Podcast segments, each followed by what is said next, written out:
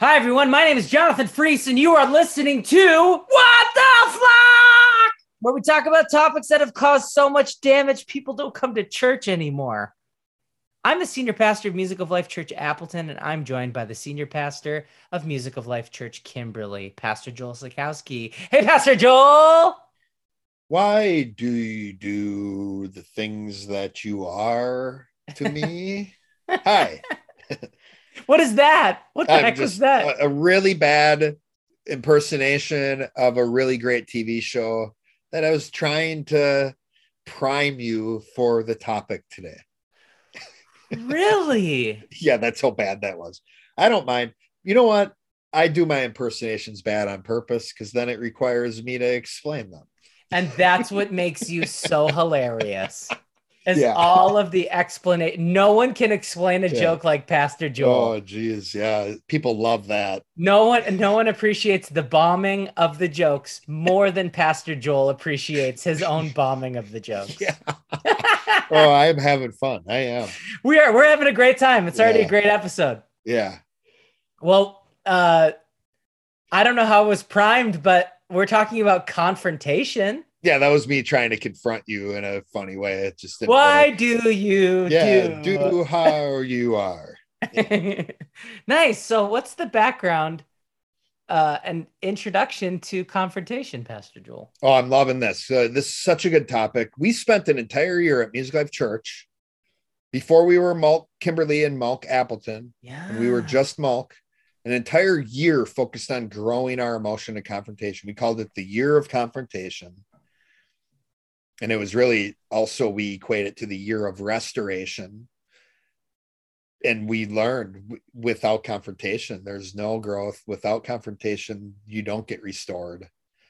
And and really grow to positive emotion to this really important topic.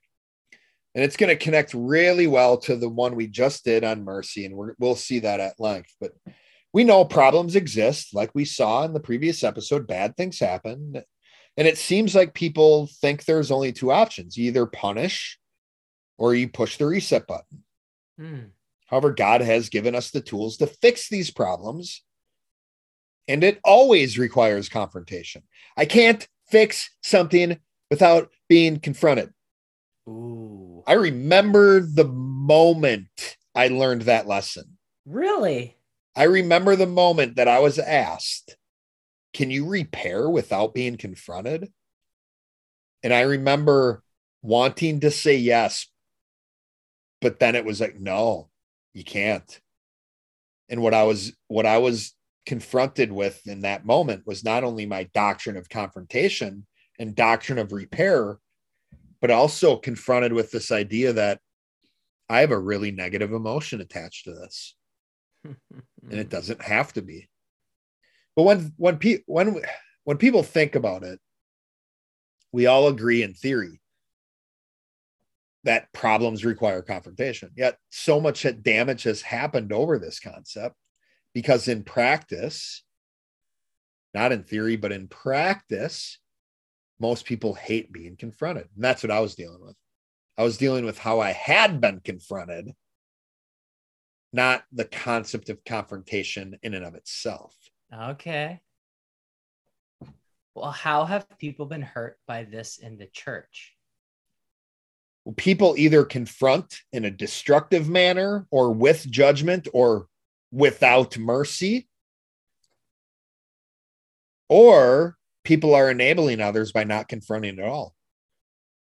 Now, neither of these options, neither of the confronting destructively or not confronting at all, result in something more. And neither of these is how salvation or anything else that is associated with God's nature and God's will works. What does this conflict look like in the church? There's a strict side, there's a loose side. Let's start with the strict side, Pastor Joel. How do they respond to confrontation? Really taking it upon themselves to rec- or to to believe that it's my job to show you the sin in your life or my job to convict you of your wrongs and Oh. maybe maybe really con- to condemn you it's my job to make you feel bad about yourself then I really know that you that I've done my job confronting you. But this side is simply confrontation with judgment. Hmm. So it would be with and we've we've talked about conviction versus condemnation in previous episodes. The method or manner in which I'm confronting is the issue on this side. It's not that I'm confronting, it's how I'm doing it. So it's my so basically you're a sinner, Jonathan. Right. You Instead need of to confronting stop the sin. sinning because you're a sinner. Right, right. So my job to convict you or really to condemn you is the implication here. But it's confrontation with judgment. That's the strict side. Got it. How do these people support their perspective with the Bible? Oh, the same as everybody else uses the Bible wrong. So I referenced Matthew 7 in the last episode. I'm going to do it again here. So here we see, judge not that ye be not judged, for with what judgment you judge, you will be judged, and with what measure you use, it will be measured back to you. Great. Yep. Well, this is all great we understand it the right way. Verse 3 And why do you look at the speck in your brother's eye, but do not consider the plank in your own eye? Or how can you say to your brother, Let me remove the speck from your eye, and look, a plank is in your own eye? So we take verses like this, which this verse is saying, Don't judge. Why? You'll be judged if you do, Right. with the same manner in which you judged immediately. It's going to happen to you. And then that's great, right? Thank you, Jesus. And then verse three is this amazing verse that helps us be humble. Why do you look at the speck in your brother's eye, but do not consider the plank in your own eye? Rhetorical question where Jesus is basically saying, but in a in an amazing strategic way, you should check out what's in your what what problems you have before you're pointing out everybody else's. Mm-hmm. Work on yourself first, right? And then verse four is the or how can you say to your brother, let me remove the speck from your eye and look, a plank is in your own eye. So I've heard people use these verses to actually support for how they can judge a person. Really? Because if if I am removing the log in my own eye or the plank in my own eye, then I get to judge you and the speck in your eye. So I've heard people say this is actually Jesus showing us the right way to judge. Okay. But the problem is, again, we have this idea of confrontation lumped in our brains with judgment. That's why we hate it so much. Yeah. Maybe totally. rightly so, because so much of our experiences being confronted and confronting others is doing it wrong, doing it with judgment. And that hurts and it sucks and it's wrong and it's abuse. Nice. Yeah. But that would be, you know, so like all the other topics with all the other verses we use for support, the big issue comes with either misinterpreting or misapplying the verses. The verses themselves are great, but these verses don't work. I've heard people use these to say I should be judging and confront confronting these people with judgment. No, these verses they don't. They're all about you, Right. how you should be handling yourself. Yeah. So how would you handle an, an interaction with someone who held that belief? I would if if I was given time, and hopefully I would, because you know when I'm interacting with people on either side of the argument, I want to be merciful to them. Now you all know what that means. Mm-hmm. I want to understand and I want to have a healthy conversation. And if I'm allowed, I'd love to explain and look at the interpretation and actually the etymology of some of the words in these verses. Because in the original language, it actually says that in the very moment you judge another, you get judged. Mm. The word for judge is krino. And it speaks of assessing a punishment to equal out justice now.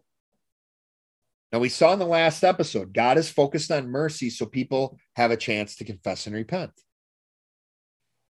So I could ask, do you want me to judge you? Do you want others to show you no mercy? Now, what about verse 5? It says, Hypocrite, first remove the plank from your own eye, then you will see clearly to remove the speck from your brother's eye.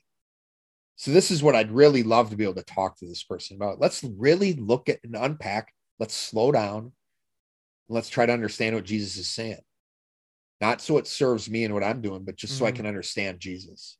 Because we look at the verse five and it actually shows us, it teaches us that we get to help the person remove the speck from their eye when we've qualified to do it ourselves.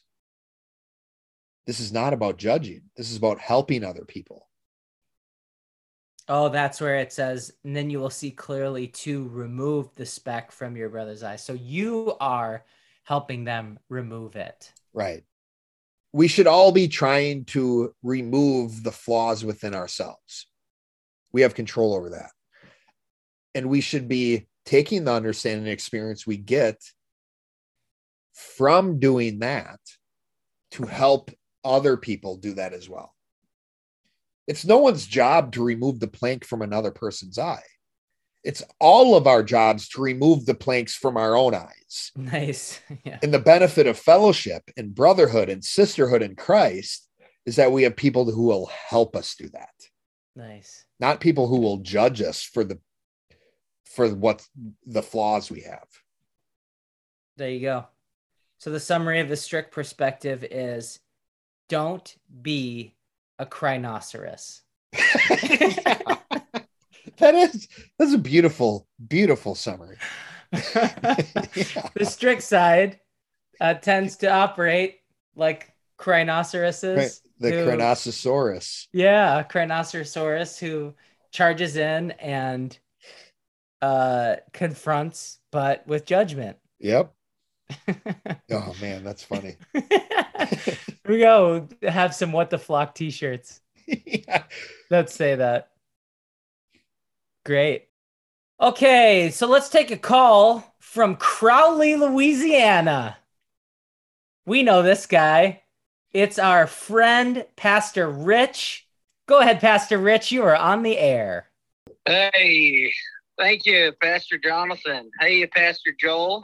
How you how you gentlemen doing today Oh, exceptional. It's great to hear from you, Pastor Rich. Great to be talking about confrontation. Oh, I'm so happy you called Pastor Rich. How you doing today? Well, I'm I'm trying to be a bit more courageous. This topic is pretty tough for me to talk about. Oh. Why is that? Well, growing up, I was always taught that confrontation was kind of one way uh, from the pastor to the congregation. I guess I've learned that confrontation is pretty bad. Oh, confrontation is great. You know, Pastor Rich, I think we're a lot alike. I feel you, man. I have felt confrontation causes a lot of pain, and I hate causing pain. However, I found out that all growth is uncomfortable. So, not confronting people is actually preventing them from growing. I, I think you're right, Pastor Jonathan. Well, it isn't my church damage that caused me to avoid confrontation, something else. But anyway, I, I'm going to hang up and listen. I really hope y'all have some pointers you can give me. Thank you for letting me share. I really do appreciate it. You know, and, and even though my dad may not say it, I know this is his favorite podcast. God bless you both. Well, thank you for the call, Pastor Rich. I'm glad that he's being more courageous, stepping out. Yeah, yeah, me too. You know, my not liking confrontation has to do a lot with my uniqueness, something that I'm really excited to be talking about in a couple of episodes. Oh, I know it's hard not to commentate more about that that episode in particular. I mean, but we've we've alluded to it many, many times about this natural ability you have, but it'll be it'll be fun to here I am. Here I am doing everything I can to commentate without commentating. so yes, I agree with you, Pastor. Nice. Well, let's go forward to the Yes, other please. side. Yeah, the other side of the argument. Let's talk about the loose perspective. The loose side is we enable. Mm-hmm. This is the the the result of not confronting is actually the result is enabling people down a flawed path. So the loose side is you do something wrong, I make excuses for you to eith- to avoid either of us being uncomfortable. And how have people been hurt by that perspective? Well, you said it to Pastor Rich. People are prevented from growth. And worse, they go down a path that leads to depression. Really, because people aren't following the words of Jesus. Nice. How would you handle an interaction with someone who was ducking confrontation on the loose side? Oh, this is a tough question to ask. You probably you're gonna feel the tension in this one right away. Not just you, PJ, but even the listeners. Yeah. Are you okay with helping people become worse over time? what a question. Are you okay- helping people become Yeah. worse? Yeah. And because we're talking, we're not talking about people here who just aren't confronting because they don't know what's right to confront or aren't confronting because um, they just it, they haven't become aware that they need to. We're talking about people who are avoiding it and making excuses for people doing wrong, right? Mhm. You making an excuses for me doing something wrong is you making me worse. Nice. Yeah. Another question you could ask is Do you want to prevent others from growing? Mm-hmm. Similar question, Mm-hmm. one that maybe doesn't require as much of a level of boldness or courageous that we're cour- courage that we're seeing in the first question, and that we're start, you know, that Pastor Rich as well. We see him growing in his courage and how he's handling situations like this is pretty great. Yeah. So when you see this going on in the church, Pastor Joel, freedom, the freedom side, the loose side, the strict side, the limitation side, what is what are your I thoughts? confront them all. Yeah. That's not the question. Not what do I do? What do I ah, what do I th- what do I think about this topic in the church, right? yeah, what are your thoughts? My thoughts are generally put into three categories. There's the people I feel sorry for. These are the enablers and the enabled. I feel bad for the enablers because they think Mhm. they're loving others by not causing any pain, but the long-term pain is much worse. Plus, possibly including the person's very salvation. Can you imagine that? Dude. Enabling somebody into not being saved or even forfeiting their salvation? Yep. And I feel I bad can. for the yeah. I and I feel bad for the enabled because they think they're on the right path and they've been deceived. Not a good spot to be in. No. These are the people who maybe think they're saved when they're not. There's the people I understand why they do what they do. These are the people who leave the church, often leave the church when the confrontation is destructive. Now, conviction is focused on the act, the behavior. Condemnation is focused on the person. And a lot of confrontation is unmerciful and damages people to the point where they want to avoid all confrontation. So these people, we understand why they leave church, and, and it might even be the healthy move for them to do so. Because worse than that is they may end up turning into the previous group and they just that you know i'd rather them leave the church and get out of a destructive situation than turn into a person causing damage Hmm. then there's the people i'm impressed with these are people who confront in love they look out for the growth of others by helping them become aware of issues while doing so for that person's benefit which we know these people that we're impressed with would also appreciate the confrontation coming to them from other people. Nice. So what is the ultimate answer, Pastor Joel? The ultimate answer has nothing to do with any emotional thing at all. It's not being mean or being pokey or you know any of those feelings we attribute to confrontation? The ultimate answer is simply to make a person aware of an issue. Hmm. That's the two halves of this answer. I mean, that you look at the etymology of the word confront, we know it means with face, like front being face, con being with, it means simply to make aware or front be bring to the front, make some like bring to the front of their face, right? Yeah. Yep. We're just making a person aware of an issue. How that's done has been done so poorly in the church. And maybe this is another area that the church has taught the world to suck at too. It's done so poorly that people have charged confrontation itself as being bad. And really connecting this to the last episode, mercy. One of the greatest ways to show mercy to a person is to confront them in love. So we know when I confront a person for something they've done wrong, it starts the mercy clock, right? The person's aware. Mm-hmm. And now there's time between the unjust act. They're aware of the unjust act, and there's time before the judgment happens. Well, only when I confront without judgment. Oh, yeah. So, so much damage has come from people lumping confrontation with judgment, people judging in their confrontation. And it's our fault because we suck at confronting, even though it's written down for us how to confront.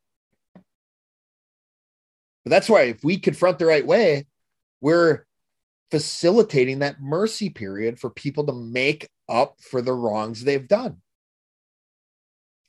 But Matthew 18, so we looked at Luke 17, 3. Here's some companion verses that I think people are more likely to be familiar with. Matthew 18, 15 through 17. We talked about in our Apostles Doctrine Malk podcast about SOPs. I want to just lay this out here. Here is Jesus giving the church an SOP for how to deal with confrontation and with injustice among believers.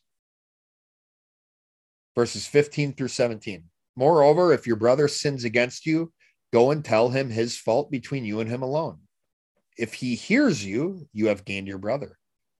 But if he will not hear, take with you one or two more, that by the mouth of two or three witnesses every word may be established. And if he refuses to hear them, tell it to the church. But if he refuses even to hear the church, let him be to you like a heathen and a tax collector. Thank you, Jesus, for the SOP. This is about somebody having something unjust happen against them and them being confronted in this. So notice the measure for a successful confrontation is when he hears you. Yeah. Now, I've seen firsthand fellow brothers in Christ that you and I have, PJ, a person being confronted. And when they were confronted, is here's what I'm confronting you in, here's how you're wrong. Now you need to repent. Mm-hmm. That's not following the words of Jesus. Right. A successful confrontation is when he hears you. This brings once again the importance of understanding versus agreement. The Matthew 18 process isn't about getting the person to repent. It's just about them hearing you so the Holy Spirit can work on them. Because this is about brothers and sisters in Christ.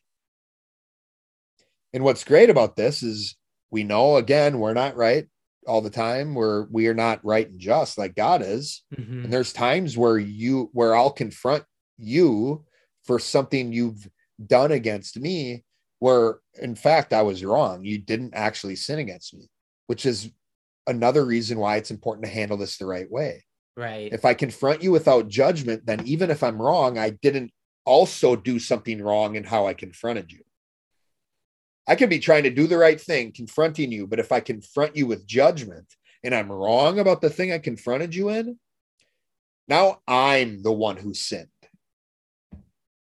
So the Matthew 18 process is about really learning how to communicate the right way. And now, just like in the last episode, I got some pointers I want to give. Love it. To the people listening on how you can grow in confronting in love. Nice. Now, I was actually the first sermon I ever preached back in 2013 at Music Life Church was titled Confronting in Love. Was it really? Yep. Dude. Oh, you set up your ministry with a bang. Yeah, it was our our senior pastor at the time had the very and it was the second Sunday we ever had church. So the first Music Life Church service, our senior pastor taught about what the mission of Music Life Church is: refuge, restoration, repair. And he ended it by talking about how you can't have repair without confrontation. So I felt like God told me, and I was blessed to have the second Sunday that we had church. I was able to preach that week. And I felt like God said, okay, well, teach everybody how to confront and love.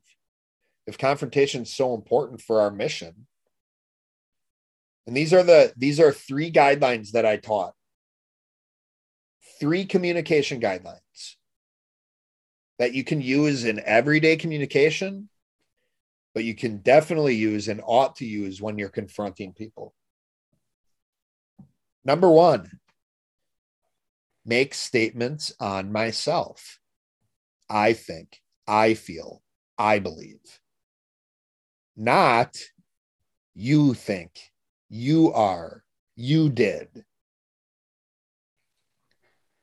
Number two, ask questions of the person I'm interacting with